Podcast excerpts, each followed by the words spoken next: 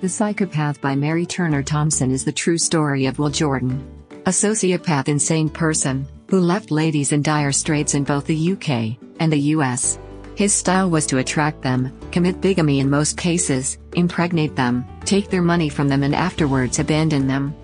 In The Psychopath author Mary Turner Thomson not just tell us her own story, but also of different women victimized by Will Jordan.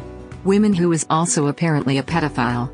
His path of victims prompted tragedy including a suicide. The victims united together through Facebook and shared information about the crimes.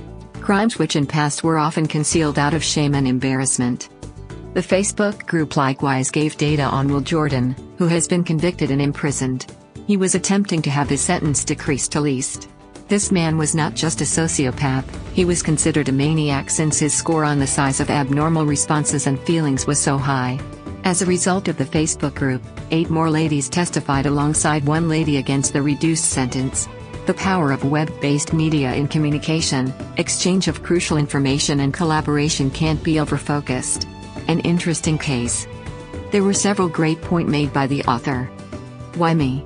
How did this man discover ways to convince, extort, and trick such countless women? Their weakness lay in the maltreatment which happened with them in childhood. He recognized a victim, then, utilizing his mind and ability to control, search out and work on those ladies' shortcomings. He prepared his victims with his specialist ability. This insane person utilizes dramatization, poor me, investigator and intimidator, as a range of mental control procedures to player down the victim's capacity to resist. Will Jordan additionally engaged in self-hurt.